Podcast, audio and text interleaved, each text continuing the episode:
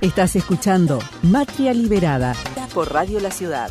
Eh, estamos en vivo desde Ituzaingó, transmitiendo por Radio La Ciudad y vamos a hablar un poquito de em, tenis femenino.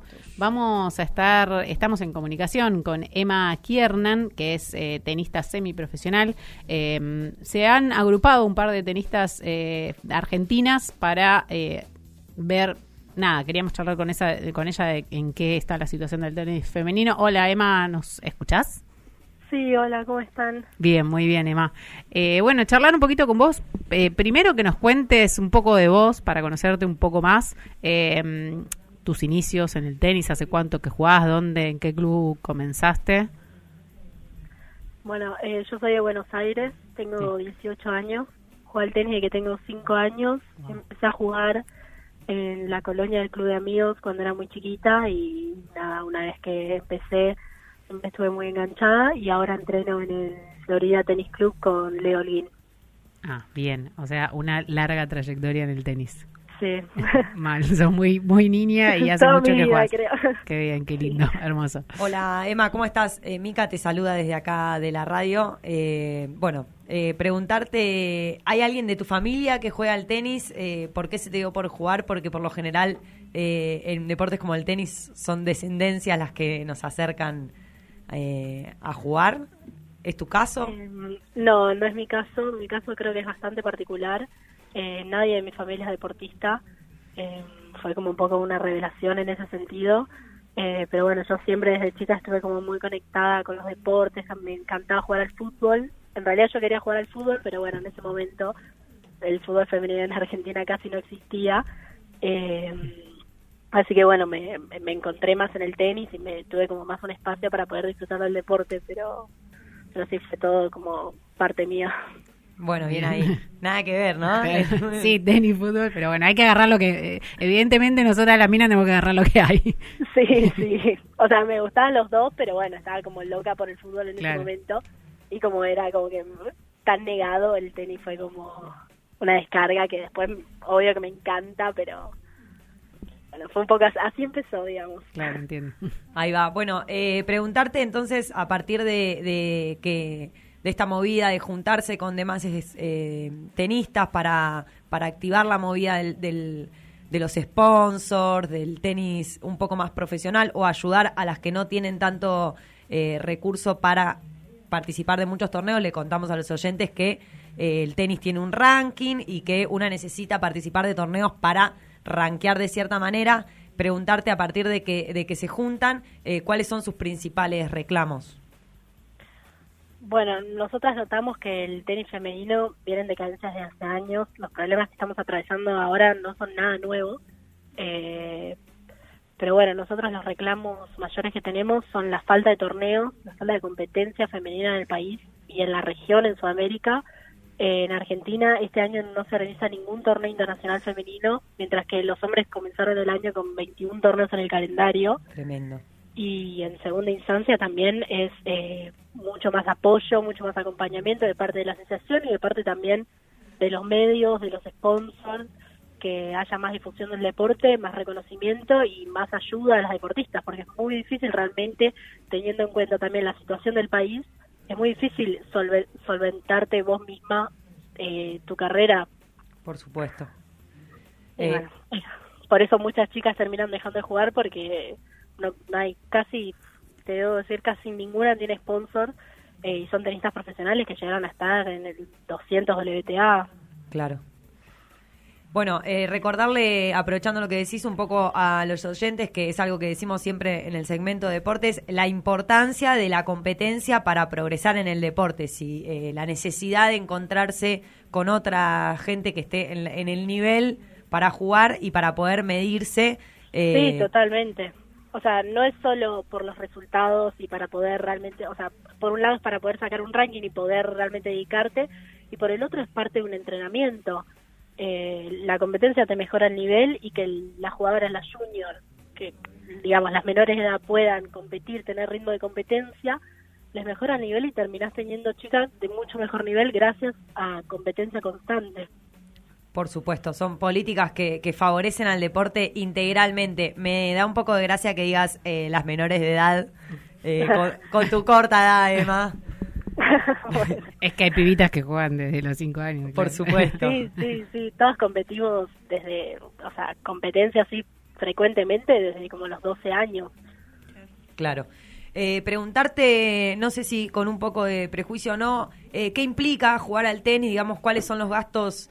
Eh, porque uno imagina, no es lo mismo el fútbol, eh, la pelota, los botines, que deportes que necesitan ciertas canchas, ciertos entrenadores, cierto equipamiento. Sí, ¿vos sí. ¿Cómo pensás que se maneja ese aspecto, digamos, del deporte?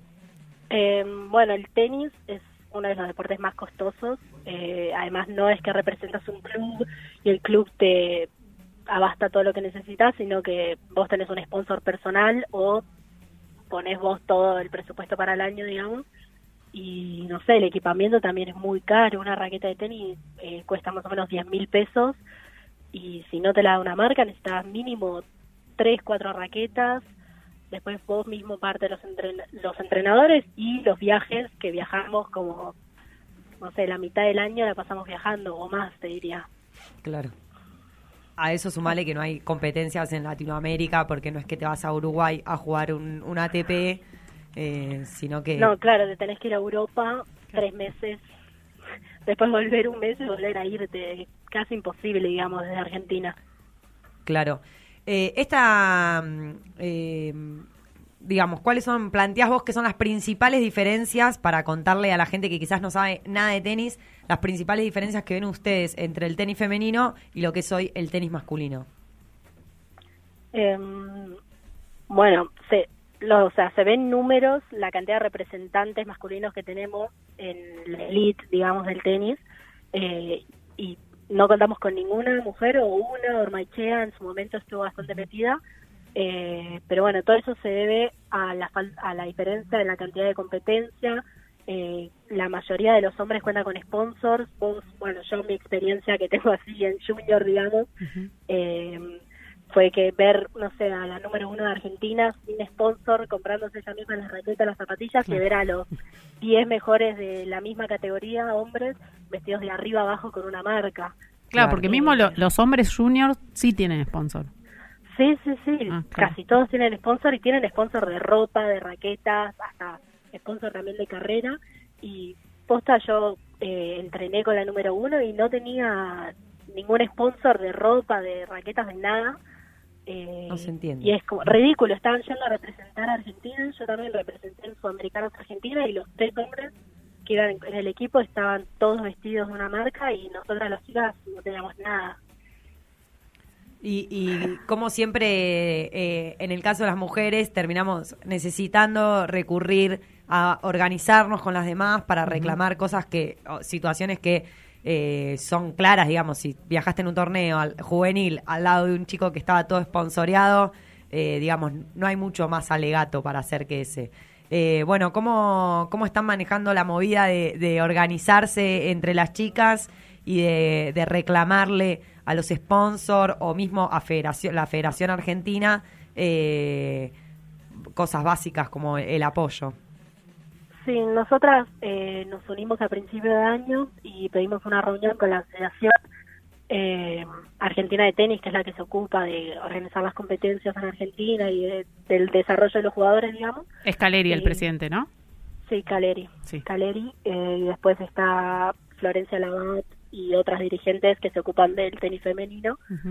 Eh, bueno, pedimos una reunión con ellos y ellos estaban de acuerdo en, en todas las dificultades que estábamos teniendo, pero creen que la solución no es organizar competencias, sino más eh, apuntar a la base de desarrollo. Que nosotros estamos de acuerdo, pero al mismo tiempo tenés una camada que va, o sea, 10 años de camada que se pierden porque Claro. no, no tienen la posibilidad de competir y empezar a meterse en ese tenis mundial.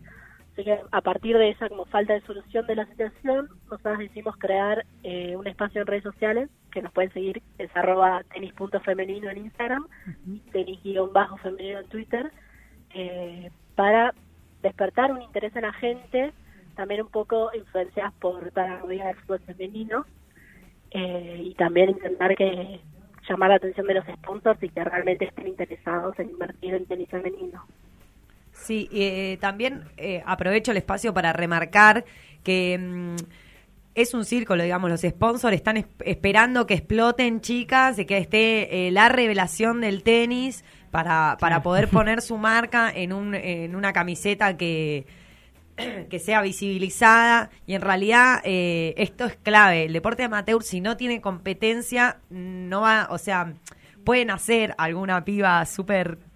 eh, pero nada, el deporte es puro entrenamiento, pura práctica y requiere justamente de, de eso, de tener acceso a la raqueta, de poder garparse un entrenador y esas cosas como es un círculo que no termina nunca.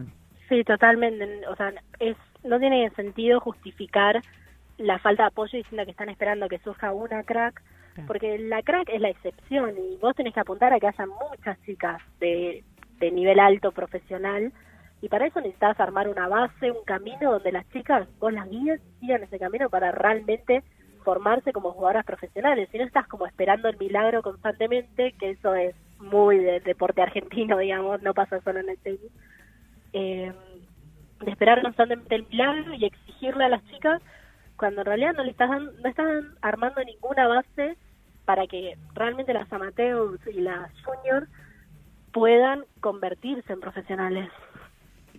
Eh, exacto, recordamos que estamos hablando con Emma Kiernan, eh, jugadora de tenis, eh, que está hoy contándonos de la organización de las jugadoras de tenis para reclamar eh, a los sponsors, a la Federación de Tenis, eh, apoyo para poder tener competencia, para poder eh, crecer en el deporte.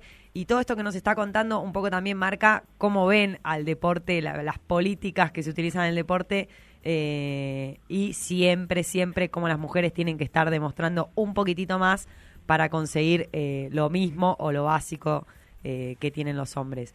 Emma, eh, no sé, ¿querés contarnos, además de re- eh, recordarnos las redes de esta nueva organización para que la gente los pueda seguir?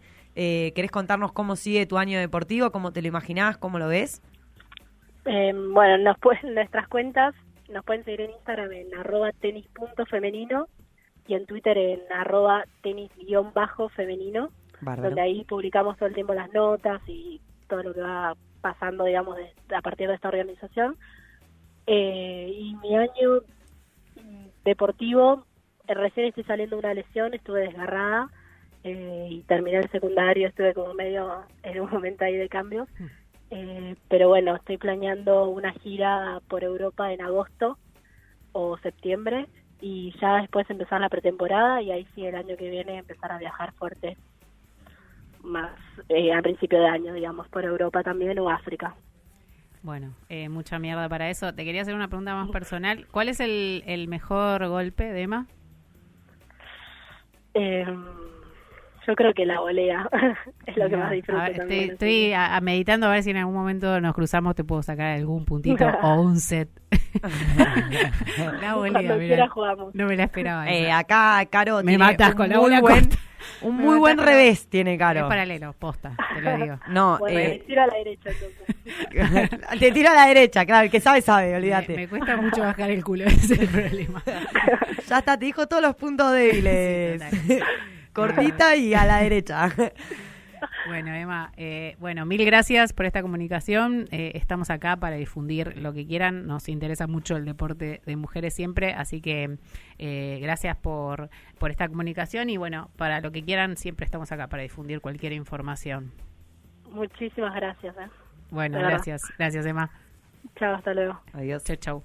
Bueno, ahí estamos charlando con Emma Kiernan. Eh, ¿Cómo me gusta que las pibitas, 18 años, se junten y empiecen a, a moverla? Porque si no lo hacen ellas... Eh, Sí, No y, sé la, y la claridad conceptual, ¿no? Eh, o sea, la claridad que tiene eh, Emma de lo que está pidiendo eh, me parece súper clave. Ella lo habló muy, pero muy clarito. Fui a un torneo con los pibes, están vestidos todos. Yo tengo que comprar Claro. cuatro raquetas. Y ni hablar de que 10 lucas cada una. 10 lucas cada una. Ni hablar de que la rompes en la primera calentura, la, rompes con Claro. la Olvídate, yo sabés que tengo que tener de repuesto cinco atrás. No, y tenés a tu viejo matándote, ¿qué onda, no? Sí, claro. Imagínate, 10 lucas. Tenés eh, a tu viejo haciéndote. Te ve, eh, cuidá la ¿Cómo raqueta, me vas mami. a romper eso? Sí, y raqueta. también cómo interviene la cuestión de clase en deportes como el tenis. Terrible, eh, total, y sí. la cuestión regional al mismo tiempo. Si, si regionalmente hay ajustes, si regionalmente todo el tiempo estamos cortando posibilidades, eh, digamos, el deporte es política, obviamente también, y acá las pibas están planteando, los chicos arrancaron con un calendario de 21 competencias y las Es chicas la cero. No tienen No, dónde ir a jugar. Se quiere ir a jugar y tienen que irse a hacer A una Europa. gira A a. África y a Europa. Es tremendo. No entiendo cómo los sponsors no la ven.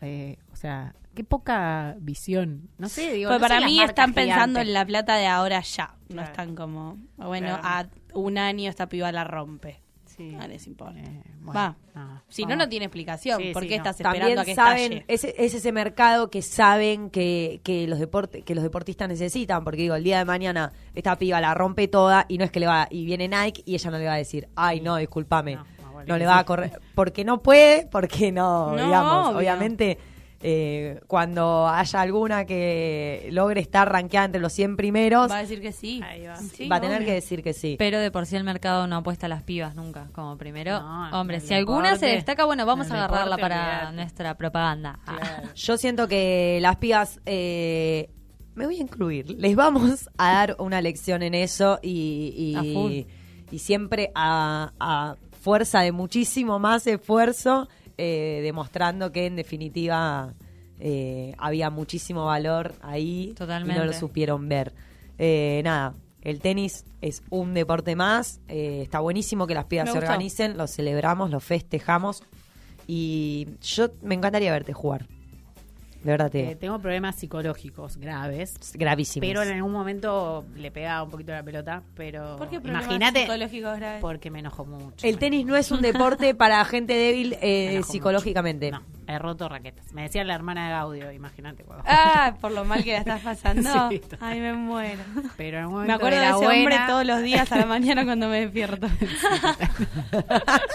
Perdón, pero hoy a la mañana 5 grados, ¿viste? Ese es lo único que Gaudio hizo historia. Sí, total. Bueno, no, ganó un Roland Ay, qué sorita. Ganó Por un. Roland Garros y está bueno aparte. Está bastante bueno. Bueno, en fin, así que estuvimos hablando un poco de fútbol femenino y, y de la lucha por la No de fútbol, no, de tenis. tenis. Ay, no puedo me- sacarme el Che, fútbol me de la encantó cabeza. eso que tuvo que contar de que quería jugar una cosa y terminó jugando otra porque no Es que estaba sí, y... es que bueno, le, pusieron una raqueta en la mano y bueno, ya fue. Vamos con esta. Aparte de los prejuicios de ser pibita y jugar al fútbol, ¿no? Así Olvídate, que- nena, agarrar la raqueta que las tenistas juegan con pollera. Sí, claro, sí, Sí. total. Eh, bueno, así que eh, vamos por eso, para que el, el tenis femenino eh, pueda cumplir eh, los reclamos que piden las pibas. Estás escuchando Matria Liberada por Radio La Ciudad.